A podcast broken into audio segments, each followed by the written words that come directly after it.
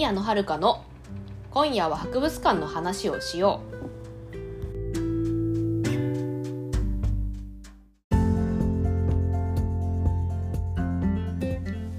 皆さんこんばんは宮野遥です。この番組は学芸資格を持つ博物館オタクが博物館について熱く語る番組です、えーこの収録は、えーっとまあ11月の初めぐらいに更新,、えー更新される予定なんですけれどもあれですね皆さん、あのーもうすぐ文化の日ですね。11月3日は文化の日、えー祝日ですね。祝日えー、とこの文化の日、まあ、何がいいかっていうとですねまあ祝日っていうのもまあ当然あるんですけれどもあですね博物館オタク的にはねあの非常にいい時期なんですね、まあ、なぜかというとですねえー、と文化の日に入場料が無料になる博物館が結構あるんですよね。そんなわけで、えーと博物館好きには見逃せない日となっております。まあ、あの、まあ、3日に行く、まあ、で3日にもしかしたら行くかもしれないな。ちょっと今、あれなんですけど、ちょっとね、ちょっと10月、土日結構予定入ってしまったので、多分11月3日ぐらいにどこかしらに行くんじゃないかなと思います。で、まあ、ちなみに概要欄にもリンクが載ってるんですけれども、えー、と文化の日の由来はなんじゃろうなっていう話なんですけれどもえっとねえっと文化の日はあのあれらしいですねあの日本日本国憲法が公布された日らしいですよ。でその日本あのまあ文化の日そもそも趣旨がですねこの自由と平和を愛し自由と平和を愛し文化を進めるっていうのが、まあ、趣旨としてあるんですけれどもまあそれにのっとってるっていうことでねその日本国憲法がそれにのっとってるということで文化の日になったらしいよ。というのが、まあ、由来ですね。えっ、とまあそんなわけででちなみにですねその日本国憲法の前の大日本帝国憲法ですね。まあ、それがですね、2月11日なんですけども、えっ、と、まあ、そっちがあれです、あの、そっちが建国記念日の日ってね、って言われて、それで祝日になってますね。うん。で、まあ、その建国の記念日、記念、えっ、と、建国記念の日の2月11日は、なんかもともとは、えっ、と、日本の初代天皇とされている神武天皇の即位日らしいです。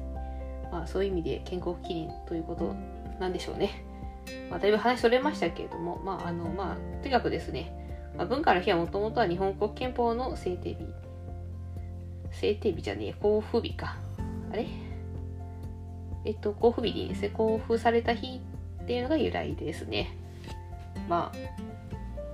そんな日ですが、えー博物館は無料です。そんな日だからのかわからんけど。えーとまあ、全部が全部無料ってわけではないですけども無料になるところが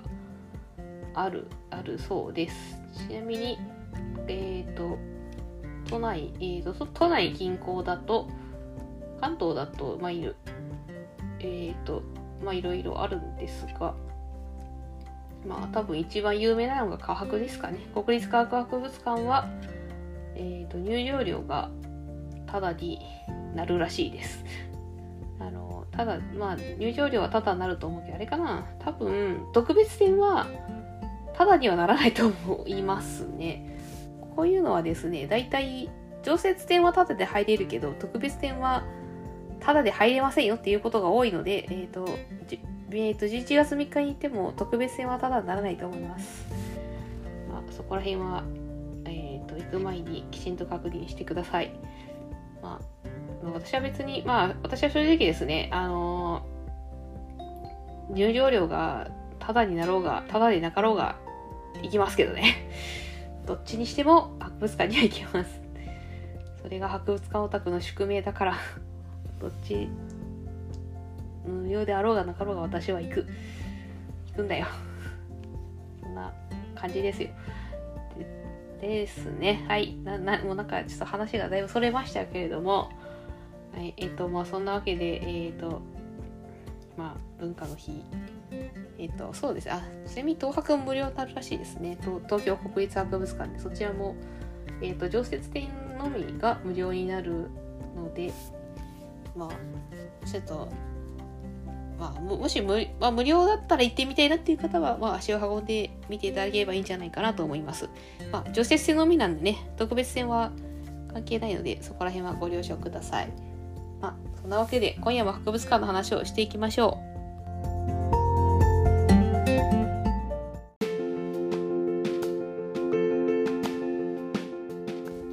改めまして、宮野遥です。今回はですね、東京近郊で使える博物館共通チケット、グルットパスについての紹介をしたいと思います。えっ、ー、と、グルットパスね、えっ、ー、と、まあ、ご存知の方もそうでない方も多いかと思いますが、あのー、まあ、博物館のオタクは、まあ、知ってる方も多いんじゃないかと思います。まあ、これはですね、あの、まあ、先ほどお話した通り、えっ、と、今日東京近郊で使える博物館美術館の共通チケットです。えっ、ー、と1枚2500円ですね。まあ、2500円を支払うとえっ、ー、とあれあのなんだ博物館の入場料が割引になったり、まあ、ただになったりするっていうそういうお得なチケットでございます。まあしえー、と今のところですね、えっ、と、グルートパス、まあ、毎年更新されるんですけども、今回の2022年に、2022に関してはですね、え、ー、と、101施設使えるということですね。え、ー、と、まあ、美術館、博物館、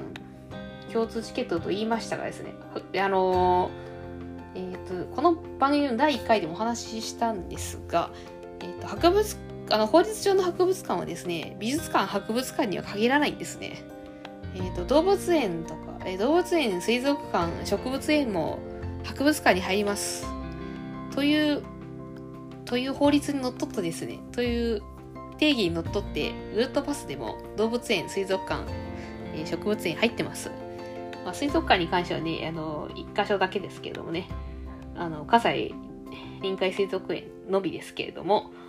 えっ、ー、と、まあ、そんなわけでですね、あの、動物園だったりとか動物園水族館、えー、と植物園もねあのグッとグルートパス使えますんでね結構幅広い施設で使えるということですね、まあ、ただまあえっ、ー、と、まあ、グルートパスもいろいろ注意点ありましてですね。まああれですね、まあ、結構お得お得なチケットではあるんですけれども。このこのチケットですね。あの有効期限がですね最初に使用した日から2ヶ月なんですね。なんで、あのー、使い始めたら、1回使ったら、あのー、2ヶ月、まあ、2ヶ月でちょっと、あのー、いろいろ決まくらないと、ちょっと損、損しちゃうっていうか、ちょっとお得じゃなくなるんですよね。なんで、えっ、と、このグッドパスをの、なんだ、使いどころとしてはですね、なんか、あのー、なんだ、行きたい展示がかぶってるっていう。あの展示も、この展示も、ああのその展示も行きたいみたいな、そういう、あの、なんだ、行きたい展示が、あの、いっぱいかぶってる時期に買うのが一番お得らしいですね。まあそう、まあそういうことですね。あの、お得なんですね。なんで、あの、まあ大体秋ぐらいですかね。こ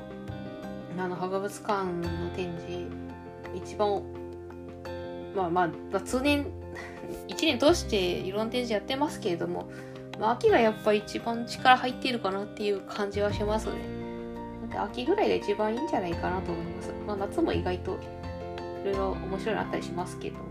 まあ、秋かな。秋が一番いいんじゃないかなと思います。個人的にはね、個人的にはそういうふうに思います。でですね、1個注意点がありましてですね、このグルートパスですね、えっ、ー、と、1施設につき1回しか使えないんですよ。なんで、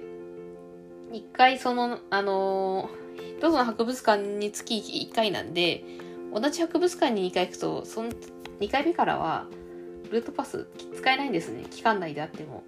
なんでそこら辺はちょっと注意し、注意していただければなと思います。えっ、ー、と、私それで1回ミスりましたね。あの、えっ、ー、とね科博、かな？んか博に行った時なんかにえっ、ー、とそのそのルールが完全に頭から抜けててですねなんで全然グ ルトパスがなんで全然読み取れないんだろうと思ってちょっとイライラしてたらですねあの単にその2回目あの2回目だったっていうねっていうことだったんでちょっとそれに関してはちょっとね博物館のスタッフさんにちょっと申し訳なかったなと思うんですけれども、まあ、そういうルールがあるんで、まあ、そこらえっ、ー、ともしな同じ博物館何回も行く場合はちょっと注意して使ってください、えー、私はそれで1回ミスりましたんで多分もう同じ失敗はしないはずしないはずです。でですねまあグルートパスまあお得まあお得ではあるんですがなんだろうそのちょっとね結あのじあの使う時期とか買う時期とかその使用する施設とかはねちょっと考えた方がいいかなと思います。あの、施設によってね、あの割引が全然違うんですね。あの、まあ、大きく分けてこのルートパス2つあるんですけど、あの、一種、2パターンあって、あの、入場料が割引になるっていうパターンと、あの、グルートパス自体がその入場券として認められるっていうか、ただで入れるっていうと2パターンあって、まあ、それがその博物館によって全然対応が違うんですね。なんでそれと事前にその調べておかないと ちょっと行った時にえーってことになるんで、まあ、そこら辺は、えーと、ときちんと確認してください。ま、それに関してはですねあのあれで博物館あのなんだグッドパスの公式サイトに詳しく載っておりますので、そこで確認をしてください。えっと、グットパスの公式サイトは概要欄のリンクに貼ってありますので、まあ、そこで見ていただければと思います。で、まあね、で、その施設、ね、どんな施設が扱えるのかっていうのですけど、まあ、ちょっと例としてですね、まあ、上野で、まあ、一番博物館がね、博物館エリアとして有名な上野に関してはですね、結構まあ、何施設あるの？上野は周辺エリアで16施設ぐらいありますね。えっ、ー、と、まあ、あれですもちあの、まあ、有名な国立科学博物館とか、東京国立博物館はもちろん、えっ、ー、と、下町風俗資料館っていう、これはですね、上野公園の中にある、なんかちょっとマニアックな資料館なんですけど、そこでも使えるしあ、と上野も上野の森美術館っていうねこれも上野公園内にある美術館なんですけどこっちはななんて言えばいいのかなえっとなんかいろいろ尖って展示をやってるところですね。なんか現代美術系とか多かったような記憶がありますあんまり行かないけどそっちが変が多いかなあと国立西洋美術館とかね、まあ、国立西洋美術館今ね改装中なんてやってないんですけどねえっと再オープンが来年のえっ、ー、と、あ、違うか。今やってん、今やってるのか。あ、でもなんか割引、えっと今ね、でも確かに改装、改装、これから始まるのかな。年明けから休館するのかな？まあ、でもちょっと、うん。国立西洋美術館は、これから改装するので、ちょっと、か、かい、あの、開いてるかどうか、事前に確認した方がいいと思います。で、まあ、あとはですね、えっ、ー、と、えっ、ー、と、皆さんご存知、上野動物園。えっ、ー、と、正式名称は温町上野動物園ですね。まあ、これもと、もちろんね、あの、上野公園内にありますけど、えっ、と、なんと上野動物園でもグループパス使えます。ちなみに上野動物園だと、えっ、と、グループパスがそのまま入場券になるので、えっ、と、グループパスがあれば上野動物園に入り放題 ということですね。まあ、ただ、さっきも言ったようにね、あの、一施設1回なんで、えっ、ー、と、ぐるっとパスを使って1回入ったら、次行くと、上野動物園行くときはね、入場料払う必要があるんで、そこはご注意ください。で、まあ、あとは、東京芸術大、東京芸術大学大学美術館、東京芸大の美術館ですね。も、あの、こっちは、えっと、企画展が割引になるですね。企画展が割引になりますね。という感じでぐるっとパスが使えますね。まあ、そんな感じでいろんなところで、えー、と上野だけでもこ,、まあ、これだけありますんで、まあ、あの東京銀行はの博物館は結構あれかなカバーされてるんじゃないかなと思います。まあ、全部ではないと思いますが結構カバーされてるんじゃないかなと思いますなんでまああのあれですねまあいあのいけるあのいきあのつきたい展示がかぶってる時はグッドパスねグッドパスの使用をご検討いただければなと思います。まあ、あのただ国立人気の国立科学博物館と、通称科博とか、えーと、東京国立博物館とか通称東博についてはですね、えーと、こちらはですね常設展の入場料が割引っていう扱いなんで、えーと、企画展とか特別展の入場料は割引にはなりませんのでそこはご注意ください。なんで、うん、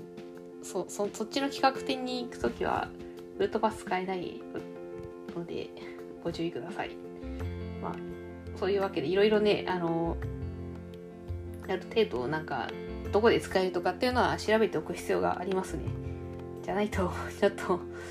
た時に泣きを見るので、そこら辺はご注意ください。あとですね、うん、まあ、まあ、たああとですね、あの、特別に割引になるよっていう博物館もあるんですけど、なんだろうな、なんか、えっ、ー、と、あの、なんか高い、特別展の料金自体が高いと、なんか、正直、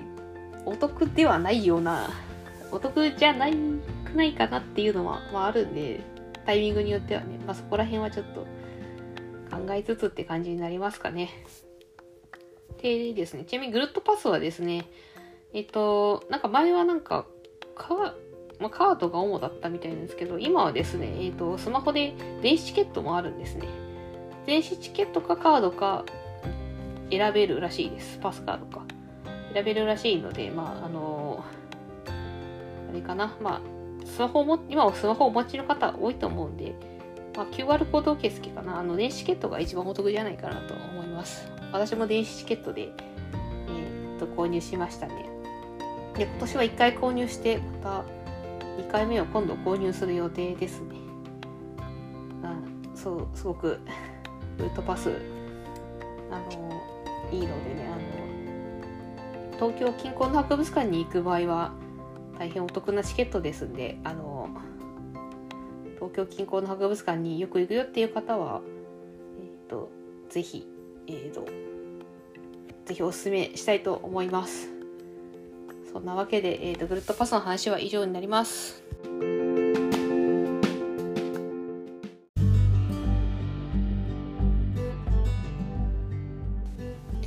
グルットパスの話いかがでしたでしょうか？